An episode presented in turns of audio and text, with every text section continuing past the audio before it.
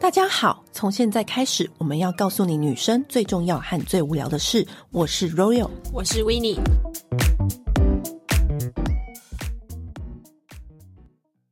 今天这一集呢，我真的非常的兴奋，因为你们一直都知道，就是我在餐厅或是饮食上面真的缴了不少的学费。超级多，对，我不敢自称自己是福弟，因为今天真的有个大福弟来到我们节目现场，欢迎嗨，栗嗨，我子，有 w i n n i 大家好，我是 Liz。我跟你讲，例子美食家的自学之路这个 fan page 就是我的那个美意识食指南。对饮食指南，嗯因为我真的觉得他很厉害，而且他今天本人来我们节目，他皮肤也太好了吧？而且他很瘦，为什么可以吃那么多东西还那么瘦？那我们两个对啊吃那么少还这么胖，到底是为了怎什么？么会是这样？来来来，姐姐来教你，真的有练过的，真的。这个我们是不是要另辟一集来讲？ 真的因为你知道，好不容易请他来我们节目，当然是要大聊一些最厉害、最特别的就是食材啊。一般人比较不会接触到的。对，嗯然后栗子他是律师出身，就是因为太爱吃太爱吃，从爱吃变专业的品吃，我觉得真的很厉害耶。中间也是有一些心路历程啊，啦对有一心路历些程不为人知的辛酸。这心路历程又要再另辟一集来讲了，所 以我们今天这资讯量很大很大很。超大，好好不容易他来了，栗子也是一个很资深的府邸，嗯，可是他外表看不出 来。等一下，我很怕“资深”这两个字，我知要道， 解释清楚哦。好好这样，我跟他外表真的，我我可以发誓，他外表真的有如少女哎、我觉得她是不是少女啊？真的皮我肤我想状问态你也是什太么时候好。开始吃这些好东西，会去品尝美食，然后愿意花比一般人平常吃的钱多很多的去享受这些？以爱吃来说，我从小就爱吃啦，因为家庭的关系，我父亲就是一个福迪，哦他是那个年代的福嗯利，然后就很喜欢带我们出去吃饭。我自己很有意识的去追求美食，然后愿意花钱投资自这己。走走上对自学走之路，对，嗯走上不归路的话，嗯大概是我念完研究所，刚刚有讲到，我原本是律师嘛，我原本是念法律，在美国念了研究所，回到律师事务所工作的时候，在思考人生接下来的方向，就决定我还是要走美食这条路。那我就想要去探索呃所谓 fine dining 的世界啦，比较精致的高端餐饮的这个领域，比较关注这些名厨的动态，然后也去追这些餐厅这样子就像追星一样，嗯好是那真的追星，真的追星。饮食的最高境界就是有三大顶级的食材，我们都知道，就是鱼子酱、松露跟鹅肝，嗯然后还有米其林，在那个府邸里面是占一个很重要的部分。可是说到鱼子酱、松露跟鹅肝，你个人对这三种食材熟吗？我还蛮熟的，但是我自你己跟是哪一样比较熟？我因为我们两个对鱼子酱应该比较熟，因为鱼子酱还会用在保养。但对。但如果吃的话，我们两个也蛮爱吃松露鱼也子蛮酱的，常吃到的，松露很常吃啊、对，但是我自己个人比较不吃鹅肝，哦，为什么？因为我不喜欢虐待动物，只是因为这样子而已。哦但是我是觉得它是好吃的，对它那个油嗯脂跟那个牛排的时候配出来那个香气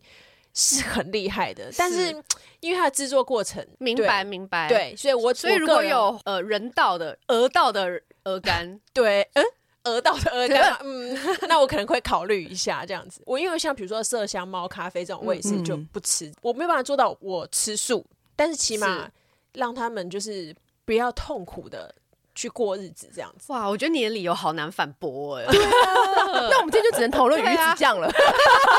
你知嗯道，你知道说到鱼子酱啊，因为我们两个人职业吧，对所以我们两个只懂得哇鱼子酱，我们想要鱼子酱就想要来 Perry，对我们来说就是这样子。但对来 Perry 也是属于类似像保养品界的 fine dining，然后真的是真的是，我就觉得鱼子酱，因为它们就是丰富的抗氧化的成分，所以它突然拿来吃也可以抗氧化，擦当然是非常棒的效果。可是你自己在探索鱼子酱，你是我觉得鱼子酱也是一门很深的世界耶。对。其实鱼子酱大家会看到大大小小不同种类的，嗯其实现在在外面吃饭，你很容易看到鱼子酱，对不对？对啊但是大家想要加一点高级感的时候，。对，你就会看到鱼子酱点缀在你的食物上面。对，鱼子酱还是有分等级的，嗯怎么看？我们就一般人跟我们最简单的方法，在外面看到颜色很黑、颗粒比较小的鱼子酱，那个是比较便宜的鱼子酱，哦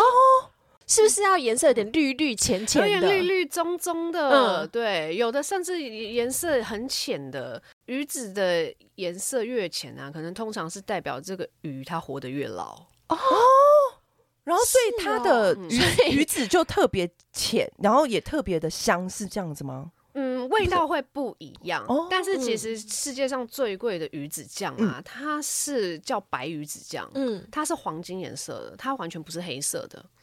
就像鲑鱼卵那样子，没有，不是鲑鱼卵啊还是橘红色的哦那种金色它的是那种真感的觉金色的对嗯透金色，对，没错。哇，原来是看颜嗯颜色就可以很简单的区分，是不是？正常吃鱼子酱的方法是，你的手腕就要伸进伸出去，没错，专业。对不对？呃，我跟你讲，我也是缴学费也是有学到一 些皮毛的，你知道吗？虽然不懂为何，嗯我就想要请教一下是因 Foodie 为要温暖温它一点嘛，对，给它让一。点点温度融化的因为感没觉，错，因为师傅就会把那个鱼子酱抹在你的手腕上、对，嗯其实是虎口，虎口上，嗯对对，不可以用铁汤匙来挖，不要用对金对属汤匙，为什么啊？因为它会有铁锈味，哎那个鱼子会沾染上这个可味道。是会这么容易就沾染上去哦。还有你在入口的时候，嗯你会碰到那个汤匙，那哦个汤匙也是会有金属的味道，会影响鱼子。所以你要看这个男的请你吃饭的鱼子酱厉不厉害、认不认真，就要看他颜色，然后以及看他怎么吃，是不是？嗯， 对看那个男的是不是虚晃一招， 或者是这家餐厅有没有对食材用心，也可以这样子看，对不没对？错，所以其实你要用贝壳汤匙，通常嗯，嗯，最经典的这个用吃具法，对对，就是贝壳汤匙，是因为它的温度就是比较是室温不会过低或者怎么样之因类为的吗，它没有味道，没有味道，对，因为它没有味道哦。你有没有吃过就是最 amazing 的鱼子酱的一个经验？我记得我们两个是在北欧的市 场，对，我们俩在芬兰。哦，真的哦，在那个鱼子酱的摊前面，就是因为他把我们叫住，然后就一直给我们狂试吃这样子。对，那我们就 想怎么说那么好然后我们两个很，我们两个很俗，很肤浅，就是每次吃一勺，我觉得在旁边算说，哎、我们这一口值多少 钱？而且其实因为一开始看你就觉得长得都差不多啊什么，但是它的价位其实落差有到三倍、五倍、十倍这种的。是他就给我们从便宜的开始吃。说真的，真的有越吃越贵的时候，你会觉得那个 creamy 的那种感觉跟那个香气会越来越浓厚。然后他一直在我耳边说，是不是故意那个商场的铺陈？ 对，然后我想说，完了，我们可以买吗？我们我们可以等下可以离开吗？ 如果没有买的话，他们都会从最 typical 的吃法，是会配个小圆松饼。是嗯，为什么啊？为什么会这样子搭配着吃啊？呃，那个其实是俄罗斯传来的那个小小圆饼叫做 blini，然后它通常还会再搭配水煮蛋碎啊、对对对洋葱对碎啊、酸豆啊、柠檬啊这些东西，一方面可以去腥啦，二方面去衬托那个鱼子的味道。嗯嗯，那我想听听栗子你在吃鱼子酱的经验。有没有吃过很特别的搭配？吃过把鱼子酱当做盐来使用，然后呢、哦是在一家粤菜餐厅，嗯，粤菜对用鱼子酱对，在哦，澳门的玉龙轩，哦它有米其林三星。嗯，然后它有一道那个脆皮烤乳猪，它上面的调味就是鱼子酱，用烤乳猪，因好特别啊可是烤乳猪本身就已经是有油脂了，对啊然后再配上鱼子酱，但是它是想要把鱼子酱当做盐来使用。那你你当下吃下去，它是什么样的口感啊呢、其实一般你看到这种，你会不会觉得这个厨师在乱搞？会觉得这搭得起来吗？啊，就是为创意而创意，对为创意而奢华创而说奢华这对样子。对对，但是我觉得它那个点缀的蛮好的，就是说鱼子的那个鲜味的确可以去让那个烤乳猪它本身动物的鲜味也被提升起来，就有画龙点睛的感觉，对，有没画龙点睛的感觉。反正互相衬托、辅佐彼此。对，哦，好你就把酷那个哦啊山珍海味结合呃在没一口错，里面，就是山珍海味 概念，你好会哦，真的，对对对，你你懂哎、你有我读懂到，欸你有读到那个主我有厨的 get 用到心他，的心。对，但你是有 get 到他的安排。对，对，但是我刚刚讲的那例子可能有点跳痛啊。对如哦果我们回到法国菜，有一道经典的鱼子酱料理是厨神侯布雄 嗯发明的。如果有密集恐惧症的人看到会害怕。哦，我知道，那它味是一球道一啊球一球的挤出对，来，一球它会有对一点一点一点嗯，然后那道菜就是一块圆饼，上面全部都是鱼子酱，嗯，对，然后下面其实是蟹肉跟龙虾高汤冻，所以它是一道很奢华的对海鲜料那理一。高道真的高很普好林吃高普 林，对，高台北有， 台北有，对高普不要林吃对，台北也有，但是这个组合非常美味。嗯，是，对，然后视觉的震撼感也很够。嗯对，你在探索那么多米其林啊，你有没有就是可以跟我们分享背后米其林的花絮？因为我真的很你对米其林的世界跟它评比的方法就是很着迷，对呀，啊他不是什么故意掉汤匙，嗯或是故意左右手搞错，或者是你有什么有听听过、过什耳么闻吗过什么米其林背后的花絮吗？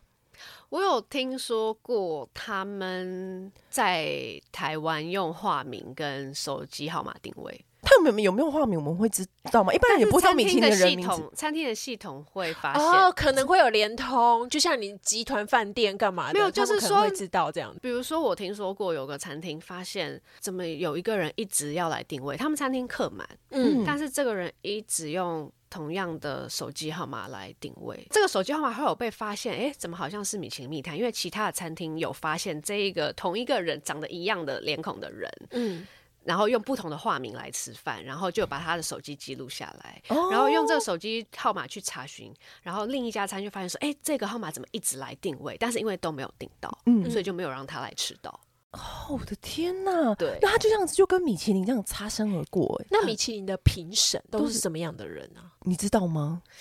其 实他们真的会是秘密的身份，所以如果有人讲说某某某是谁，或是自己在那边讲话，那他绝对不是。每一个人自己心里都有一个评判这个餐厅的标准。一起去吃米其林餐厅的时候，尤其我们花那么多钱，但是要享受最完整的、极致的体验啊，他的标准就是因为他是左撇子，然后他就会看那个 serve 有没有把餐具跟酒杯。放在左边，就是放在对的位置。他说，其实很多家米其林餐厅都没有做到，然后说真的很重视细节的某几家，他在第二次上菜的时候，他就换位置了。从第二次上菜的时候，他就发现到他换位置的时候，他就知道说这家餐厅有在注意？一 定很细节，因为他连这一点都注意到了。栗子有没有自己小评比的方式？因心里面你对知道这每家餐厅打分数的地方，因嗯为我们每个人一定是米其林的小评审啊，对啊对啊。对，真的哎，这样讲起来好像还你蛮有没有对啊你因为有 对饮食太主观了。比如说有些人很嗯 care 面包跟奶油，啊那你自己最 care 的是什么？我觉得在服务方面的话，比如说我在咳嗽，嗯，啊对啊，他会不会递上温开水 来？啊那下次我也要假装咳 一下，就不要考人家。没有人听。对，或者是哦其实有一些餐厅是你是会反复去的，对啊，对对我啊，我会想要知道他有没有记得我的喜好，比如说我每次都是点啊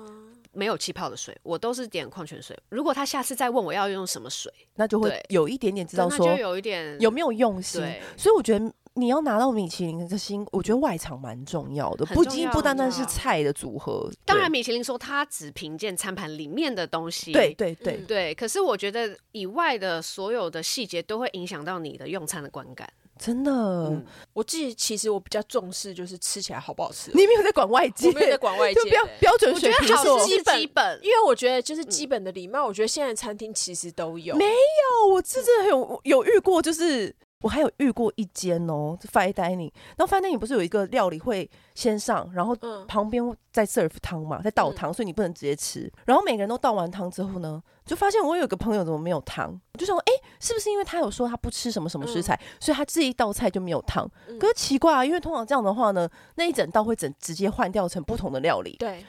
结果我们就问一下，结果是忘了给他倒汤，啊，也太怎么夸会张忘了了吧！是不是很夸张？我等一下是等一下私底下问你是哪一家，这是基本盘吧？ 真的。很惊讶，真的要很 把它列入惊黑名单不。是真的很惊讶哦嗯我。那如果要这样讲话，我比较重视顺序。哦，对，因为我有曾经有吃过，就是很知名的餐厅，然后他竟然菜全部都出完了，嗯，然后才给我们上白饭。啊，然后我觉得或者 flow 是很重要，对，然后或者是前面就是大家在闲聊或干嘛的时候，就是你就应该要把面包啊什么一个小点什么端上来，可是他没有，可能他要等人到或者怎么样，他就会让你空在那边很久。这真的些细节。对而，且有时候就算不是 fine dining 哦，有些烧肉或是嗯，中菜，我觉得你刚刚说的顺序还有一点很重要的是，我会观察，因为通常在欧洲餐厅的话，那个服务生会先上给女生，这是礼貌。嗯，所以你知道，我曾经去过一个很有名的那个烧肉，也是有德行的，他是烧完那一片肉，他先夹给男生，其实就连啊男生都不好意思对看我一眼，然后在私底下跟那个 serve 人说：“哎、先夹给小姐。”嗯对，就是你这样会造成一点真的小尴尬，因为男生也是想要先女生先吃，因为这是对礼貌。因为我在欧洲的时候就有好奇，欧洲的 fine dining，他们 serve 的 waiter 有限嘛，嗯可是所以他们一道一道上来的时候呢，他们会先 serve 女生，然后下一 round 再 serve 男生。然后我就有发现，我就觉得哇，那个欧洲这样好贴心，因为他们就觉得啊，这是礼貌。我觉得要看这家餐厅它的嗯设定啊。如果说它是这种很法式 fine dining，、嗯那我觉得它要遵守这些规则。嗯，对呀、比如说，其实法式的上菜还有一个是它讲究同时。嗯如果是那种很有仪式感的，比如说四个人，那就是四个 waiter 把你的菜同时放到桌上，然后如让大果家可以同时开动，就不知道谁等谁，很尴尬。嗯对对对，甚至有的还会有盖子，它就像一起揭盖这样子。哎、他的对那服务生要请很多哎、对对，其实而且这个流程要非常精密的控制，你厨房要同时完成这对四道菜。所所以以那这样也谁方便我们一起拍照。现在还会进阶嗯到有些餐厅哦。你知道，我觉得这有点 too，我个人觉得有嗯点 too much、就是我在拍照的时候呢，那个 serve 人会跟我说：“哎、小姐，你可以这样这样这样拍。 对，很多很多会，然后还会就是要分食之前会先，你们要不要拍照？对，然后还告诉我最好的角度。对然后我想说，哎、是是，我只是想要随性拍一张， 真的是管太 多，但是我觉得这个有时候会让人觉得是贴心，或者是嗯在贴心与管太多之间，就是有一个很巧妙的界限。那你有没有吃过让你觉得最疯狂或是最美好的一餐？你印象中最深刻的？哦，我觉得这一题非常难回答，因为这个你选美一个美好美好的一餐会一直被更新，你知道吗？那你就选一个对最那近最新的，对我最近不最最值得一讲的。没有，我最近真的去了一间很厉害的餐厅啊，什么什么真的是很远的远的要命的天涯海角，在在哪里挪 威，真的也太远了吧！我以为我去过丹麦就已经很远了，而且是在挪威的一个峡湾上面的一一个像那个的 menu 那个电影那样子的餐厅，真的啊、对，其实我觉得北欧真的就是也是一个美食的圣地，是他们很多家餐厅都很厉很害。厉害。那那个是什么样子的料理？它其实是一个海上孤岛餐厅，是一个人工岛，它那个人工岛叫做鲨鱼 眼， 你你你是在看完五星响宴才去的吗？哦我是看完才去，而且我会不说会心里惊惊？我跟我其朋友实有说点 怕，我朋友就一直警告我说你会不会回不来。记得 要点 cheeseburger。对。然后呢？对，然后你去那家餐厅都是要搭小游艇， 嗯，嗯，你进去，如果你没有搭游艇，你就出不来。它是一家呃用很多海鲜的餐厅，然后它的概念是要讲海洋保育，哦，他讲海洋很保宝育玉，，然后用很多海鲜没有，它全部都是用所谓 sustainable 的海鲜。哦。嗯，对，吃的料理的方式是偏向哪一派的？就比较你很难说它是什么风格，他们有一个就是界定这样子。对，你可以说它是创意料理。嗯那主厨本身是在丹麦工作，所以就是学习嗯以法国料理跟北欧、新北欧料理嗯为基础的菜色，然后你就会吃到，比如说我有吃到一个很很小的鲑鱼，嗯嗯它算是叫鲑鱼苗，因为他们其实是一个养殖鲑鱼公司开对的，所以就会有鲑鱼苗哦，它就把它整只酥炸，可是它外面裹上的面衣其实是昆虫。哦我不能接受。对，哪一它是种把昆虫啊磨成粉，哦，可是你不对吃不你出不来。有没有看你到不他会的形体这他样会子？他上菜前还是会把那个昆虫拿给你看，说说等一下我们吃的就是这个哦。，对，我不喜欢这个留法。 你知道很北欧有些就是这个对流流派，对对，吃起来的口感就是有点 crispy 这样哦就。是 crispy 啊，就是酥酥脆脆的，就是但是你完全吃不出来那个昆虫味道，如果他没有跟你讲的话，你吃不出来。但是他想要表达概念就是说这是未来的蛋白质，是，哦，但是对我来 说，未来的我可蛋白能不是享受到 crispy，我可能享受到 creepy。 那啊你跟这么多就名厨这样子，你知道交流，你有没有从他们身上学到某些地方？我某些觉点得。名厨都是偏执狂哎、是，我你一定觉要得是偏执狂，你对才能够，你才能够当名厨。才真能的够 control 那个整个厨房。可是你有看大熊餐厅吗？我看那个有影集啊，我是觉得他们压力也太大了吧。压力非常大啊！哦我真的是你知道我高本压的来环境我本来以为那个是一个美食的秀，然后呢，我就想说好，等一下要看一个新的影集，然后关于在讲美食的，点了一堆什么鼎泰丰啊，然后就是嗯我觉得自己搭配着吃，搭配着，你知道吗？我刚才看了十分钟，我那个酸辣汤喝一口就喝不下去，我 想说压力也太大了，那厨房就是一个战争。是它就是一个战场啊，我听每说天都在上上战场打仗啊。名厨就有时候还会就是呼里面的人巴掌，然后吼的都有。这个是比较属于上一个时代的事情。嗯那对现在的现民在俗的嗯是什么小孩子打不得骂不得，他就会直接走出去，你就没有人帮你煮饭 了。对，那那但是的确，厨房是非常高压的工作环境，因为他的工作节奏非常快。嗯，我觉得大雄餐厅真的很棒的一点，就是把那个很真实的情况演出来，对，嗯对，让大家理解其实餐饮业真的很辛苦。然后他们压力来源在哪里？这样子，对，没错。那你自己这样子跟那么多名厨交流过，他们的执着是有影响到你什么？嗯，还是你其实没有？还是觉得我这觉得不要学习？我觉得他们的执着让我吃到美味的料理，我还蛮蛮蛮感动的。这样子嗯就是觉得谢谢他们的牺牲奉献这样，但是的确就是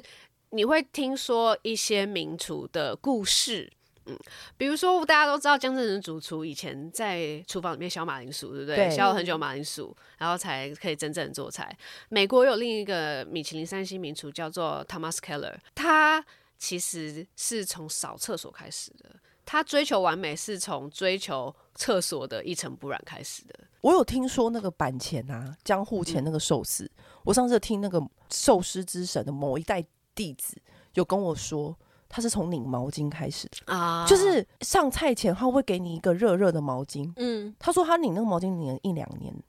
领毛巾啊，对，我觉得弄那个日毛日本巾嗯人的确就是这么的疯狂。很疯狂，他那个毛巾就是这样一直拧，一直拧，一直拧。他就想说，他到底要做这个工作 到什么时候？可是那个那个寿司之神就有跟他说，这是最重要的工作，那个是客人一坐下来接触到的第第一个个东西。然后，呃而且他那个毛巾，因为你摸到那个毛巾不是热的吗？，对，他拧的是热毛巾，超烫的，烫，超烫。我说，那你现在应该是铁砂掌吧？就是它是弄好、拧好哦热水拧好，然后弄折好，然后放在那个上面，然后再端给客人。他就是做这个工作做超久，我觉得现在小孩好像应该没办法，可能也没办法用这种方式去全要你求一个他人们。对。对对对，就是他们会问为什么。 可是他说，当他成功要加入那个师傅的行列的时候，就真的可以跟在师傅旁边的时候呢，师傅给他的礼物就是那一条毛巾。就是有点像是结业式，有点心酸 呢、我刚才想我 说，还以为呃，可是因为他说，就是江户前的板前寿司，就是很重视那条毛巾，因为他觉得那个是客人之前跟吃完饭之后都要有一条那个毛巾这样子。我就说，哦，我以后看到这个毛巾，我都会很尊重它。真的。但因为我我觉之得前听过一个是，他是洗米，就是洗了一年，然那后但是因为日本人他的就是对手有变成保养品，就常常说的那个手嘛， 像 那个就是有那有种老 老先生酿酒那样对子。对对，但因为我听说日本人就是对米真的是很 crazy，他们有出一本教你怎么煮好一碗饭的书，九百多页。然后里面光洗米就三十几页，就日本人可以想象吧，对他光是毛巾就可以用的那么久。超 crazy 的。嗯而且你知道，我听过那个寿司之神的那个弟子跟我们说的，寿司之神为了要感受他捏寿司的掌握度，他 anytime 都戴白手套，永远永远都戴白手他套要。把那个皮肤的触感留给寿司，对，此生唯一触摸的东西就是米饭，所以他 always 都戴着白手套。哇！我就说真的假的啊！我想起来了，他送的不是毛巾，送给他的那个弟子是白手套，就代表你可以哦开始捏寿司了。 哦对好他就这他对我不知道这样该不该开心哎、可是他就觉得这是一个很有意义的传承， 他嗯他他是用对他是用闪闪发光的眼睛跟我讲这件事好好，情。我相信他。然后他我就相信说，他的师傅是真的 anytime，就是那个寿司之神是真的永远永远都戴着白手套，就是为了他每天晚上脱下手套的那一刻，就是可以最真实的掌握，就是他的手跟那个米饭的力道啊，所有的触感，所有的神经都放大到那一刻吧。所以我就觉得哇，好好执着、哦。他真的，那感觉他的手应该也是要涂最顶级的保养品才没对错对，因为我就说他手应该很嫩，他他是没有像他师傅那么 crazy，嗯，他是睡觉的时候戴。那我心里就忍不住哇想到别的地方，我想说睡觉的时候戴白手套，那你做其他事情要怎么办？ 就是也是戴白手套吗？ 我就说那你的手一定很嫩，他说嗯是蛮嫩的，因为他们不能有死皮，因为你有死皮会影响到你跟米饭的接触。接触。 我想知道他的手比较嫩，还是朗朗的手比 较嫩？他们都很呵护手这样子他，们都靠手工啊作呢，对，真的，他应该要帮手保险了。应该要哦。好，那我们刚刚有讲到三大食材：嗯松露，然后鱼子酱。鱼子酱刚刚有分享过我怎么去评判它。说到鱼子酱，刚刚栗子有教我们说，可以从颜色，然后还有他的怎么拿给你吃，他用什么吃。嗯，但是我们两个人的专业领域是在鱼子酱的茶法，对，我觉得这对个比吃还要奢华、欸没有一样奢华啊、因为讲到鱼子酱，就讲到奶 Perry 啊，就想到奶 Perry，然后奶 Perry 是用很特别的那种离心技术去把鱼子酱的那个最顶级的那个精粹保养成分萃取出来，然后就变成它的。保养品的招牌，因为我们不止一次跟大家讲过，奶 Perry 的鱼子精华是真的非常好用，尤其是它的眼霜跟眼部精华是最厉害的。就是当你抹在脸上的时候，还有抹在那个眼眶，因为我觉得它的眼部精粹最厉害的一点是，它不止抹在眼睛下方，它是连眉毛、整个眼周轮廓都帮你锁得紧紧的。对，而且它的那个拉提跟紧实的效果就是特别的优异。擦完之后，因为它是双管的嘛，对它挤出来的时候，它的精华会自动的融合，然后你擦完之后，你不会觉得有负担，但是它会针对改善细纹以及紧致眼周肌肤的效果会非常显著。尤其你光看它包装，你就可以感受到米其林般的执着，因为它那个包装就是真的既前卫，但是又很高级的那种包号式的那种包装。包号式的包装就是很极简，就是蓝色跟银色的设计，然后一边是鱼子珍珠的精华，一边是亮眼的精粹，一压两种成分一起瞬间融合，这感觉就很像是我刚刚说的，你在吃 fine dining，然后呢，一道菜先上，然后那个汤再倒，一模一样。就是你觉得你自己的保养仪式就好像是 fine dining 等级的保养仪式，你知道吗？嗯，所以你就觉得哇，整个视觉跟用的触觉，就还有你用的那个管身一起享受到。我第一次用 La Perry 的产品的时候，是我当记者的时候，因为你真的只有当记者才有机会碰触到价格这么高昂的保养品。可是我真的，一碰触到的时候，我就懂为什么了，因为它真的把保养变成了一个奢华艺术之旅。对，那它的价格其实意思就是跟我们吃 fine dining 一样，它会让你就是每一个地方每一个细节，不管它的质地、它的功效，然后它的气味跟使用感，你都会得到最顶级的感受。为什么我觉得所有的部位的保养品里面，我最推荐大家一定要买的是，如果你今天真的花一个钱下重本，真的很推荐大家一定要顾好眼睛，眼霜、眼部精粹是最值得你花这个钱的，因为我真的觉得眼睛的那个细纹啊，因为我们常常笑。嗯或者我们常常生气，常常皱眉，眼部的肌肉是有二十二条，这么小的地方哦，有二十二条肌肉，每一天眨眼都超过一万次，然后在那边动，所以你的细纹很容易就突然浮现。你真的不能 anytime 都靠医美保养，你必须平时每日每晚就要靠那些眼部精华把它像是穿了一个紧身衣一样把它 hold 住，你不能控制自己在笑。虽然我知道很多人是很怕自己长眼部皱纹，是有真的走火入魔到都不笑，真的假的？有真的有，有我们有有听过很多美魔女是这样子，对她就是面无表情，不是不开心，他只是不想长她皱嗯就是纹。人间天哪小龙女。我们等一下，美妆界好疯哦，我们美食界没有这 样。哎不我要这样说，你不要这 样说，我们刚刚讲那么多美美食家那么疯的故事，你都跑去挪威吃，跑去挪威的孤岛啊吃吃那东个西，虫果的 那个，你不要嘲笑我们，我们也很，我们 是专业，我们就是要嗯追求顶级，我们要极致。极极致的人，但 anyway，我觉得也不用做到这样子，但是看每个人自己的生活考量。我真的觉得最该花钱的，真的就是眼眼部精华跟霜。嗯那、不止一次跟大家推荐了嘛，眼部精华真的就是 La Prairie 的最有感。对，而且它的就是黄钻鱼子紧俏眉眼精华，它其实里面做的就像刚刚 Liz 提到的，是最顶级的鱼子的那个样子，就是金黄色一颗一颗的。对，是黄色的，所以我刚刚有没有讲？它它真的就是符合这个 fine dining 的概念。我我看到那个瓶子的时候，我也是觉得，哎、他有完在全认真哦，对连美食家都认真 哦，他是有在认真的哦。我刚刚才知道，就是冷知识，鱼子酱就是要看颜色，对所所以以你越浅的越顶级。最厉害、最贵的是像哇金色透亮的，对，对嗯不没对错，真的，我们不要知道说什么哪里产地，那个太深了，你根本就记不住。像我们这种凡夫俗子，我们就是要记颜色就好了。可是我有时候觉得黑色就很好吃了耶。嗯，它本来就是好吃的，啊对因为对它对它本本来来就就是是好吃的一个很珍惜的对。食材了，对它没本错身基本盘就是一定是很好的。对，我们还对是要澄清一下，虽然那个我们说黑色的鱼子酱是最便宜的鱼子酱，可是它还是很珍贵的食啊，材。对对，只是在一票珍贵里面，硬要说是它的顶级对成分的评比，就是可以这样说。对，对对，但是它不管怎么样，什么颜色都很好吃。鱼子酱它其实里面为什么它对皮肤跟吃都很有帮助，是因为它本身里面就是有很多抗老化、抗氧化的成分，它有很多微量元素在里面，所以你擦跟吃吃鱼子酱，其实那时候是对身体也是有好处的，对对，因为它其实含有丰富的蛋白质，呃，你就还不有用吃那个昆虫。真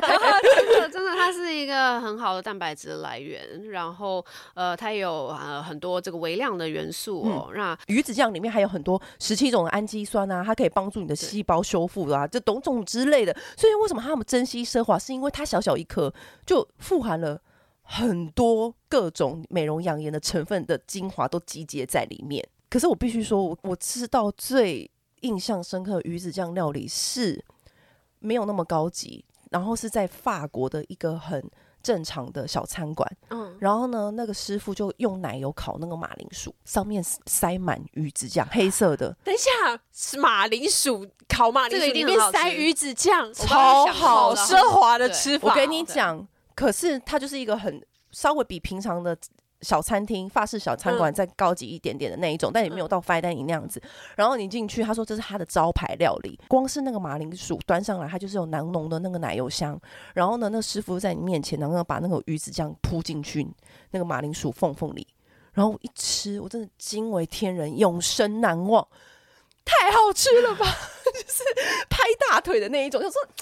也太好吃了吧！我的人生这样子，而且我一个人就可以把那一个整颗马铃薯吃完，真的很罪恶，但是真的很好吃。真的，我光想就是觉得那个鱼子被那个马铃薯的热度温了一啊然下，后就赶快送进然去，后有对点微融化的感对，觉，有点融然化，后配上那个马铃薯，然后绵密绵密的嗯对，，它就整个包覆起来，对然后那个鲜味就扩散开来，一定超好吃。对啊，超棒的。我最近吃过好吃的，其实就是应该日本日式现在都很常看到，就是海胆跟鱼子酱，哦然后跟鲑鱼卵。哎，可是这个组合搭配哦，要好吃不容易，因为这太常见了，导致它要都好吃是你很每难一个点都要，每一个食材你都要挑的很好，嗯，因为海胆很容易会有那个药水味， 嗯，对你就是每一个组合都要很厉害，然后一口吃下去，你就会觉得啊大海的精华都在你嘴里了，就有点像是 La p a r i 那个眼部精华一压下去，两种成分叫 噗 澎湃，对。对，就这种小当家，他的声音在你后面 讲，对这样两子条龙又要喷出来。现在的年轻美眉没有在看《小当家》，知道我们在说什么吗？ 知道我们这个比喻吗？ 要放那个《小当家》的音乐，噔噔噔，请剪接后 置。对，请剪接后置。好不容易栗子来我们节目，要不要再请她分享？你有没有吃过那种真的很 crazy，已经不是好吃，但是就是太 crazy 了这样子你是的说美食经验？我吃过最好吃的烤牛排，嗯，烤牛排这种简单最难最对难以，这最简单，因为其实每一个人自己都有一个烤牛排的。标准你知道吗？尤其是每个男人，他们都觉得他们自己很会煎牛排跟烤牛排，对但烤牛排这种越简单就反而越难做。对，越南做。嗯然后我吃过最好吃的其实是在西班牙，西班牙对美食在也是美食之都哎、对，美食之都在北西班牙，在毕尔包附近的一个山里面的一个烤肉屋。 然后，其实它是世界知名的一个专门做炭火料理的餐厅。对，然然后嗯后，曾经也是有登上就是世界五十最佳餐厅的前十名这样子。 那它的那烤的那个滋味，它的 sauce 是怎么搭配？它其实没有什么 sauce 哦，我觉得它的牛肉本身就很厉害，它是用老牛，是用老牛八八岁的老牛，哎、好特别哦。对因为大家不都是要小牛越来越嫩吗？对，可是那个老牛的味道非常浓郁哦，哦对，就是很有肉味，很有肉味，是粗犷感的那粗种肉，犷，没错，粗犷原始。没对错，，它的烹调技术火候就要很掌握，要不然客人会一直觉得老，它或的者味道面很是重。很焦香的。嗯对，但然后里面当然它是保持大概五分熟的到三分熟之间的状态，可是它的外面就是已经是用那个高温大火，就是一下子把它烤烤到焦酥，嗯然后有非常明显的炭火香气。然后那个肉本身就是你咬一口，你就觉得你好像在骑马一样，就是 那种在草原上奔腾那种感觉。完全懂，就是有这种代入感。对，对觉得这种牛排其实你在亚洲是很难吃到的。比如说，我们都会追求软嫩的口感，嗯，然后现在日本和牛这么受欢迎，对不对？嗯大家就会觉得哇，好像要有油花，嗯，然后要有很 creamy 的感觉。嗯可没是有，那这个是另外一个流派的，，对嗯完全不一样的世界。真的。我觉得烤牛排又是另外一个世界，真的。又可以另另外另辟一集这 样。可是那例子，你觉得你吃到的都是好吃的吗？因为这件事情其实是很主观的。因为我嗯之前也有看到一篇文章，他在讲，他说啊、呃有些厨师他可能要传递一种就是他的信念啊什么的。然后他说他吃到过有一次，他就是吃了一餐，然后上来一块白一白小小的东西，然后每个人都吃了吃进去，他就很像是没有味道的口香糖。然后每个人都吃了，想说这到底是什么或者怎样，然后就后来充满主厨问公号的料理，，对，就是它也不好吃。对然后也我猜不出是什么，嗯，就是主厨上来揭晓说那个是兔脑，哇哦，然后他就是要传递某一种就是他的理念这样子。然后我就在想这件事情，就想说，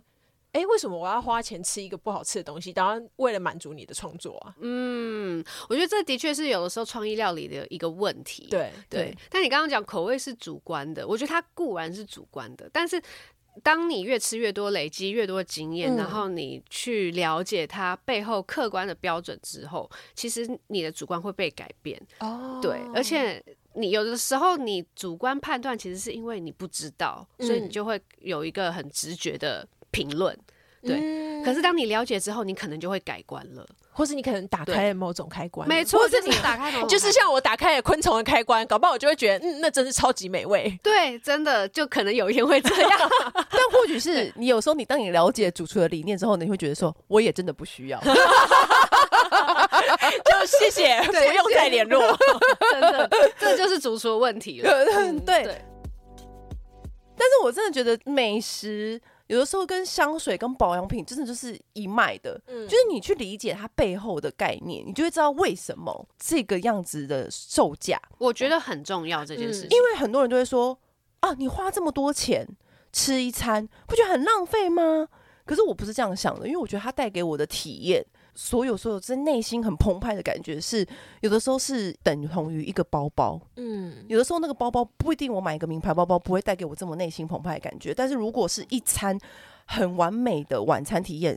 或者是一罐很厉害的保养品，我在用它，每一天你重复这个流程程序的时候，你就觉得哇，这就是它的价值。嗯，好好对待你的胃，或好好对待你的肌肤，是有那个价值所在的。对，对，我觉得要了解它背后的为什么，你就能够更认同它的价值，还有它能够带来的感受。为什么栗子吃那么多还可以皮肤那么好？对，为什么呢？为什么呢？还可以这么瘦呢？因为就是要吃好的食物啊，吃好的食物，对啊选对食物吃，没错，皮肤就会好。没错，这个是终极的保养概念，当然也要用好的保养品。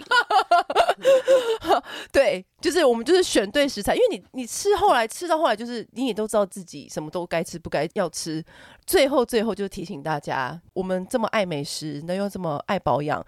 La Perry 在一月十六号到二十三号有一个很厉害的折扣，因为我们一直以来都知道 La Perry 都没有什么缺点，它唯一的缺点就是贵。那是我们的缺点了。啊，对，那是我 对，那那是我们的缺点。所以来 Perry 这一次在新年的时候就有一个独家的优惠，就是他在官网上面有做很难得的优惠活动，就是在一月十六号到二十三号。就会有一个优惠，是你只要不管你今天想要尝试鱼子精华或者是鱼子霜，就是任何的眼部的产品，不一定要是脸眼部的产品啦，其他的保养品你只要购买，输入 C N Y 这三个字， 对，重点是要在备注栏输入 C N NY Y。他就会送你哇，这夸张了，他直接送你鱼子拉提精华的奢华版，价值两千五的满额礼。就是你只要登录购买五千，随便一个商品就很容易超过五千，所以等于是你只要购买，然后就可以在输入 C N Y 哦，记得哦，他就直接在享有鱼子紧俏拉提精华的奢华版。当然，它除了这个输输入 C N Y 满额礼之外呢，它当然有很多的鱼子美颜眼部的组合都有很厉害的折扣。会有分成两砍赠品，然后赠品的价值我可以直接讲，第一砍的赠品价值就有六千五百七十三，第二砍甚至高达一万五千七百七十三元很。折，很夸张对哎！此时领完年终，最应该投资的就是一款完美的眼部保养品吧？，对，尤其是不敢做医美的人，你要嗯对想要改善眼周的细纹的话，就要趁这种时候下手，对就是眼周的精华。身边很多朋友不敢打凤凰啊，不敢打电音波的人，你就是好，那你就买一罐好的眼对部保养品。价格其实算起来还比较便 宜，对,、是就不是是最好的效果给它催蕊。对，今天很谢谢栗子来跟我们畅聊顶级美食食材，还有我觉得我们还可以跟栗子聊很多。对，谢，谢让我插花美妆界，我好荣幸，也别也不要这样说，哦不会不你会，这么漂亮，你也是我们这一圈的。开心开心。啊你你真的是可以随时夸我们这一圈呢、 为什么吃那么多还比我们两个瘦？然后皮肤甚至可以跟我们旗鼓相当。刚刚有点不开哇，你心，好好会聊哦。 是是不是是真的？好，今天真的非常谢谢 Liz。 好，那我们今天就先这样了，谢谢拜拜，拜拜。按订阅、留评论，女人想听的事，永远是你最好的空中闺蜜。